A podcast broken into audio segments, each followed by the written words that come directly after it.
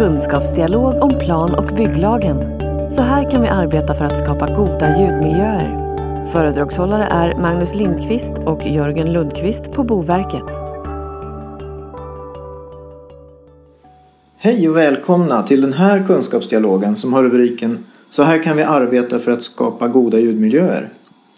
Av informationstexten så framgår det att vi kommer att prata om omgivningsbuller och kopplingar till bostadsbyggande och de senaste årens regeländringar inom området.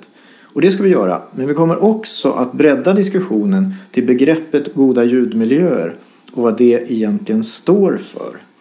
Hur definieras en god ljudmiljö? Jag som pratar heter Magnus Lindqvist, kommer från Boverket, arbetar bland annat med alla slags ljud och bullerfrågor. Under året har Boverket haft två stycken regeringsuppdrag som handlar om att följa upp och analysera effekterna av de förändringar som har genomförts inom bullerområdet. De som var med på plattformsdagarna 2016 eller kanske har lyssnat på kunskapsdialoger därifrån vet att vi då hade en dialog om bullerfrågor i planeringen.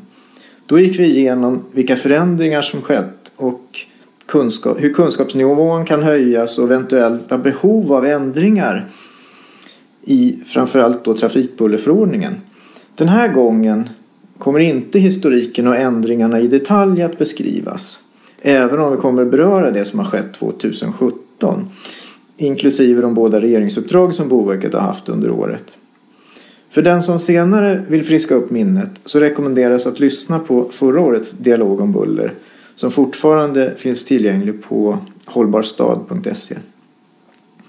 Vi ska börja med begreppet god ljudmiljö och hur det kan definieras. Svaret kan såklart variera beroende på vem som besvarar frågan. Det beror förstås också på vilken slags miljö det är som det handlar om. Om det är boendemiljöer, ute eller inomhus, offentliga platser, torgytor, lekplatser, skolgårdar, stadsparker, naturområden, arbetsplatser. Ja, den där listan kan göras lång. Dessutom så spelar det ju roll vilken situation man befinner sig i när man exponeras. Vilken typ av ljud man exponeras för och attityden till det som bullrar och flera andra saker. Men ett riktvärde som har hängt med ända sedan 60-talet, alltså i mer än 50 år, är 55 decibel utomhus uttryckt som ekvivalent ljudnivå alltså medelvärde över en tidsperiod. Oftast handlar det om bostadsmiljöer och gäller trafik, men 55 dBA har även använts i andra sammanhang. Vid bostadsmiljöer har många dessutom hävdat att 55 dBA inte representerar god ljudmiljö utan möjligen acceptabel. Och det baseras på de undersökningar som har gjorts som visar att omkring 10 procent av befolkningen upplever sig mycket bullerstörd vid den nivån. För att hantera det så har man vid nybyggnad arbetat med ett så kallat kompensationstänkande. Så att en skyddad sida och utevistelseytor kan ha lägre ljudnivåer än den mest exponerade sidan. På det sättet är också förordningen om trafikbuller vid bostadsbyggnader, trafikbullerförordningen, och Boverkets vägledning om industri och annat verksamhetsbuller konstruerade. Den 1 juli i år så ändrades två riktvärden i trafikbullerförordningen. Riktvärdet 55 dBA gäller inte längre utan har ändrats till 60 dBA och för små lägenheter så gäller 65 dBA som högst. Här ska påpekas att för uteplatsen så gäller 50 dBA fortfarande och det finns också riktvärden för maximalnivåer. Inom Världshälsoorganisationen, WHO, pågår sedan flera år ett arbete med att uppdatera WHOs riktvärden för omgivningsbuller. Det arbetet kommer att publiceras 2018. Det som hittills har offentliggjorts det talar för en skärpning av tidigare relativt stränga nivåer. Även arbetet inom EU talar för att EU-kommissionen vill prioritera bullerfrågorna i framtiden baserat på de stora negativa hälsoeffekter som exponering för buller har på människors hälsa i Europa. Efter den utvikningen så tänkte jag återgå till grundfrågan för den här dialogen. Det vill säga hur vi inom nuvarande ramar kan åstadkomma bra ljudmiljöer i trivsamma och attraktiva städer som minimerar risken för negativ hälsopåverkan. Som tidigare nämnts så har Boverket haft två regeringsuppdrag under året om att följa upp och analysera effekterna av genomförda ändringar. Det ena med fokus på trafikbullerförordningen och det andra på buller från industri och andra verksamheter. Några av slutsatserna är att det varit alldeles för tidigt att utvärdera effekterna. Men att samordningen av plan och bygglagen och miljöbalken varit positiv och att buller inte alls upplevs som hinder för bostadsbyggandet, vilket tidigare har framförts i en del situationer. Bekymmersamt däremot är att den ambitionsnivå som har varit rådande om att tillskapa så bra ljudmiljöer som möjligt blir allt mer ovanligt. Konkret innebär det att i planeringen ofta tangerar riktvärdena i trafikbullerförordningen trots att det många gånger är möjligt att nå en bättre miljö utan att göra avkall på andra kvaliteter. Trots dess stora betydelse för stadsutvecklingen och möjligheten att skapa en hållbar och väl fungerande stadsmiljö så ingår sällan akustik och bullerfrågor idag som en parameter i stadsutvecklingsprojektens tidiga skeden. Istället så behandlas frågan ofta i separata kravdokument i form av hinder som ska övervinnas. Och ett sätt att lyfta frågan kan vara att visa på möjligheter istället, till exempel i form av en akustisk designverktygslåda som ursprungligen togs fram inom ramen för ett projekt Stadens ljud 2013 och som finansierades från Delegationen för hållbara städer.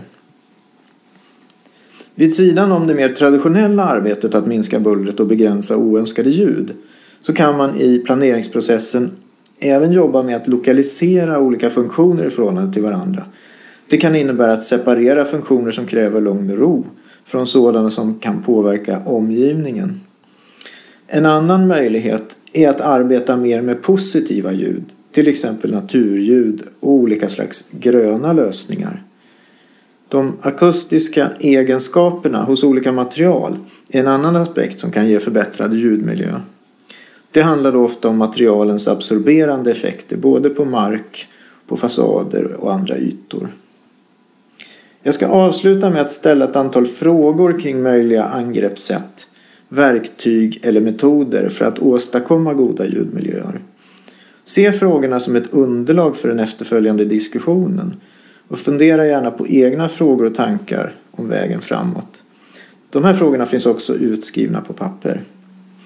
Den första frågan är hur kan vi arbeta för att skapa så bra ljudmiljöer som möjligt?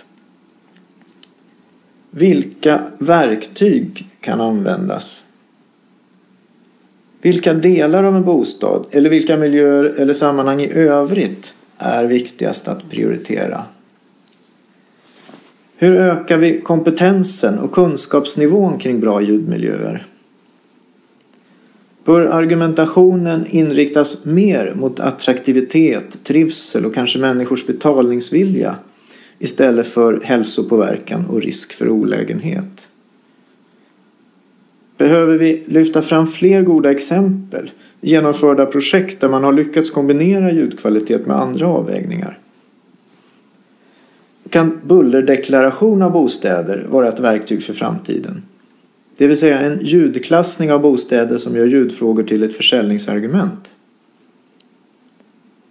Ekosystemtjänster och gröna lösningar står högt på den politiska agendan. Behöver ljudmiljöfrågorna integreras ännu tydligare än idag i den diskussionen för att visa på möjliga positiva synergieffekter. Hur finns det andra synergieffekter att ta stöd i som inte uppmärksammas idag? Till exempel trafiksäkerhet, energikrav, klimatutsläpp och hur bullersituationen därigenom kan förbättras.